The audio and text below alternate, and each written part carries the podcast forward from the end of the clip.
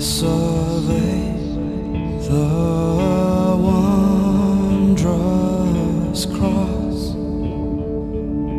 on which the Prince of